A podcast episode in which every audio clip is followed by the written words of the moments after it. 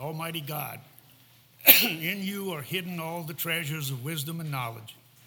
Open our eyes that we may see the wonders of your word, and give us grace that we may clearly understand and freely choose the way of your wisdom. Through Christ our Lord. Amen. The Old Testament reading this morning is from the book of Isaiah, chapter 65, verses 17 through 25, and may be found on page 682 of your Pew Bible. For I am about to create new heavens and a new earth. The former things shall not be remembered or come to mind, but be glad and rejoice forever in what I am creating. For I am about to create Jerusalem as a joy and its people as a delight. I will rejoice in Jerusalem and delight in my people. No more shall the sound of weeping be heard in it, or the cry of distress. No more shall there be in it an infant that lives but a few days, or an old person who does not live out a lifetime. For one who dies at a hundred years will be considered a youth, and one who falls short of a hundred will be considered accursed. They shall build houses and inhabit them. They shall plant vineyards and eat their fruit. They shall not build and another inhabit. They shall not plant and another eat.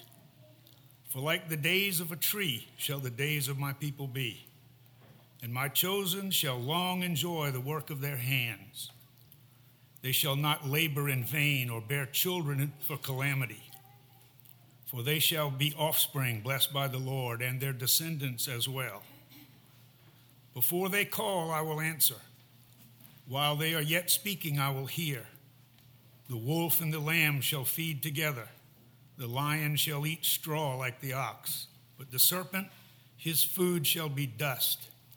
They shall not hurt or destroy on all my holy mountain, says the Lord. The word of the Lord.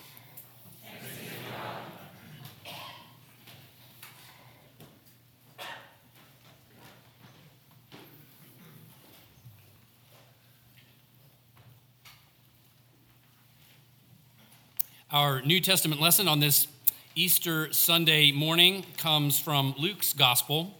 Um, it comes from the 20, I'm going to start at the 23rd chapter, uh, the 54th verse, and then I will read through the 12th verse of the 24th chapter.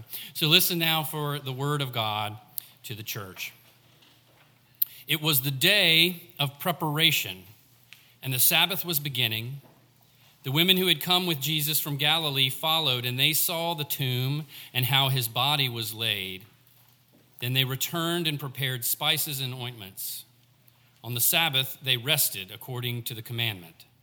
But on the first day of the week, at early dawn, they came to the tomb, taking the spices that they had prepared. They found the stone rolled away from the tomb, but when they went in, they did not find the body. While they were perplexed about this, suddenly two men in dazzling clothes stood beside them. The women were terrified and bowed their faces to the ground, but the men said to them, Why do you look for the living among the dead? He is not here, but has risen. Remember how he told you while he was still in Galilee that the Son of Man must be handed over to sinners and be crucified and on the third day rise again. Then they remembered his words. And returning from the tomb, they told all this to the eleven and to all the rest. Now it was Mary Magdalene, Joanna, Mary, the mother of James, and the other women with them who told this to the apostles. But these words seemed to them an idle tale, and they did not believe them. But Peter got up and ran to the tomb. Stooping and looking in, he saw the linen clothes by themselves, and then he went home, amazed at what had happened. This is the word of the Lord. Thanks be to God. So, this past week, as word spread around the world that the cathedral at Notre Dame was burning, and as we watched the dramatic footage of the spire collapsing down, the overwhelming response was sadness. There was a deep sense of loss as this well known artifact of our collective Christian heritage went up in flames. And as the shock subsided, and as it appeared that the news was not going to be as bad as we had feared that it might be, people got a little philosophical and they began to ask some questions. Questions like How important is a building? How much value can be ascribed to a particular place? And these questions are not easy to answer.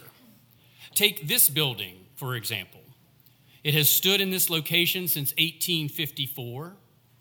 And I am sure that many of you, as you donned your Easter finest to come to church this morning, took great comfort in the fact that you were coming to this particular place to sit in this particular building where so many generations have celebrated so many Easters over the years.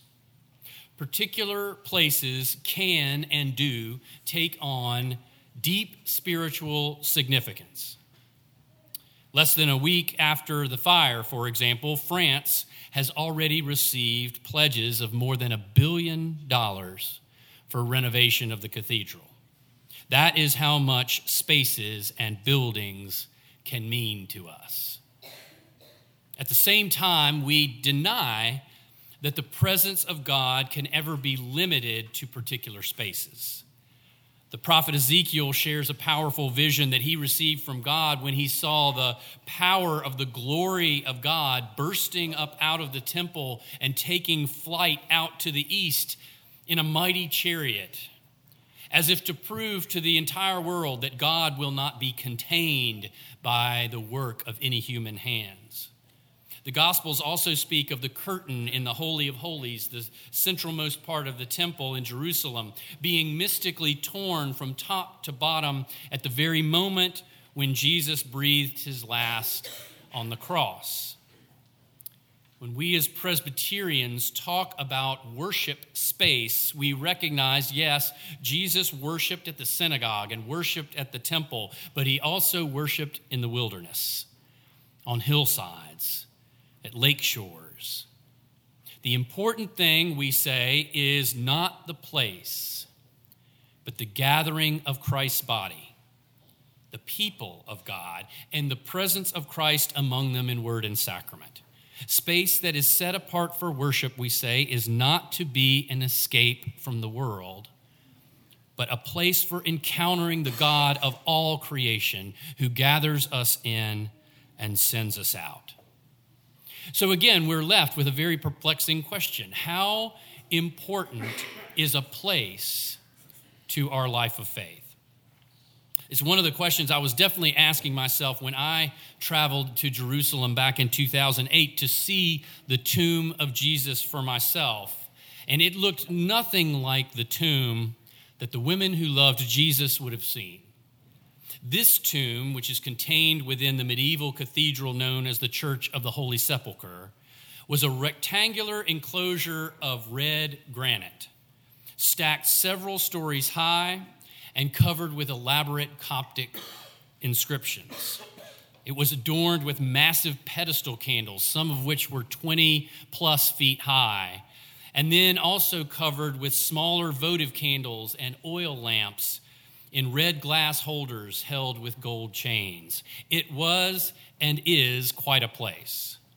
But it was certainly not the tomb that I had always imagined as I read the gospel narratives perhaps not the tomb that you would imagine when you read those narratives. I had always imagined a dusty, rocky landscape, a large stone that looked so heavy, an open door in the hillside, a space crudely hewn out of the rock of that hillside, now mysteriously and miraculously empty.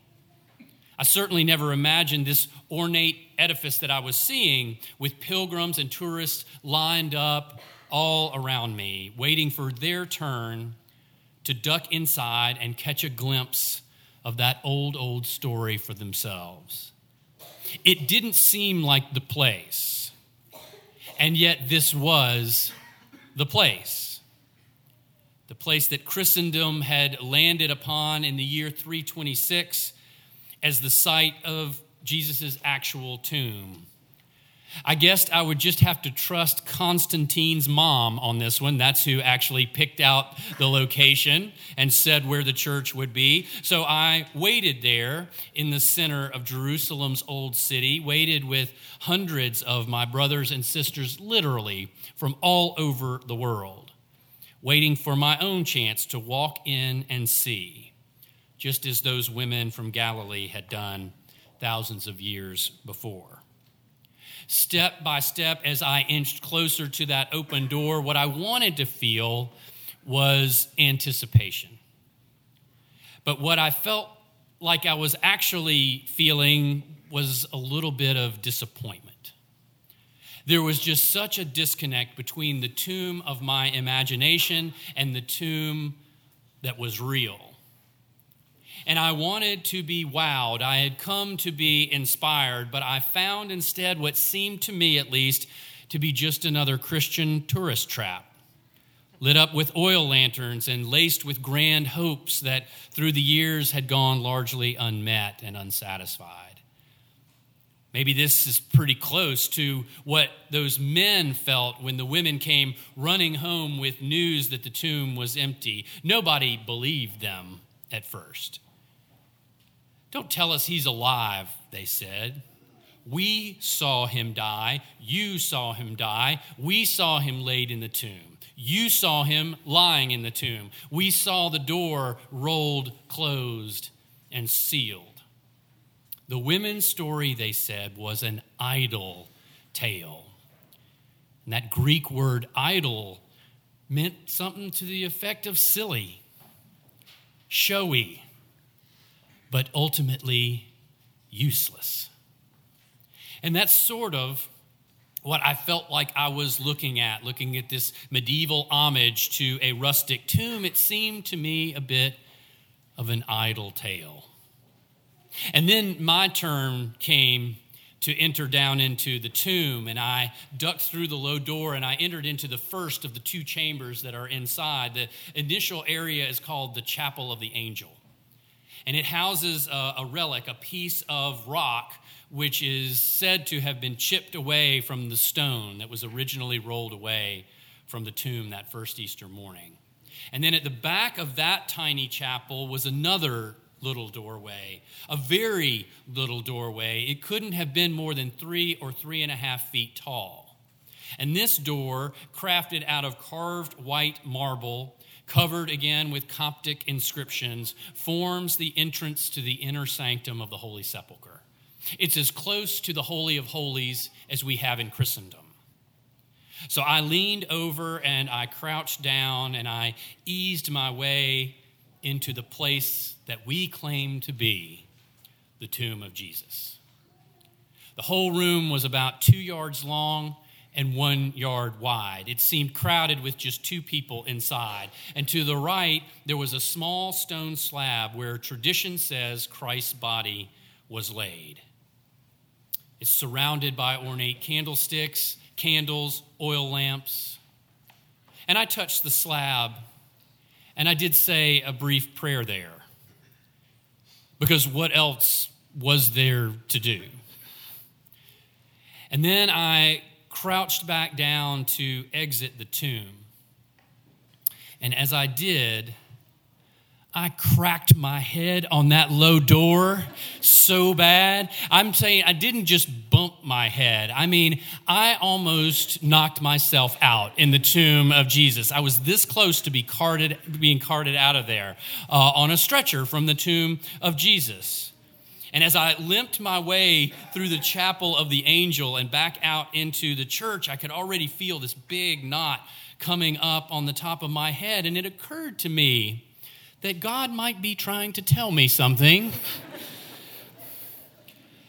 And I'm still searching for exactly what that was, but I do want to share with you one thing that I have taken away from that, which is something that I hope that we can all share as we all come to the tomb on this Easter morning. I expect that all of us awoke this morning with some wonderful expectations. we anticipated perhaps some new inspiration, some awareness that the Easter dawn may bring us for the first time. And I would say that some of us may well be experiencing just that kind of blessing today. And thanks be to God for that gift.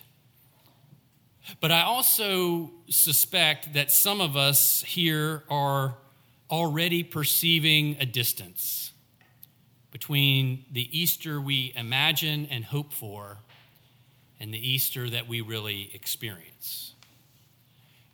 Some of you may have heard the difficult news this morning that three churches in Sri Lanka were bombed this Easter morning and some hotels as well. Those blasts were coordinated to occur during morning worship services. 138 people are dead, 560 people are wounded. So reality sweeps in even on an Easter Sunday with a reminder that even today, death, our oldest enemy, contends against the life that God brings. And we may have dressed Easter up with elaborate decorations and rituals. We may have hung pretty candles and lanterns all over it. We may have surrounded it with pomp and circumstance. But at the end of the day, the real Easter is still the one that happened in a dusty, rocky, desolate place. A cemetery where a rough hewn tomb was broken open and God refused to surrender life to death. So perhaps you woke up this morning wanting desperately to believe and follow with confidence or in a new way, but you have been frustrated by that hope in the past. It's a place that you just haven't been able to get to, no matter how hard you try.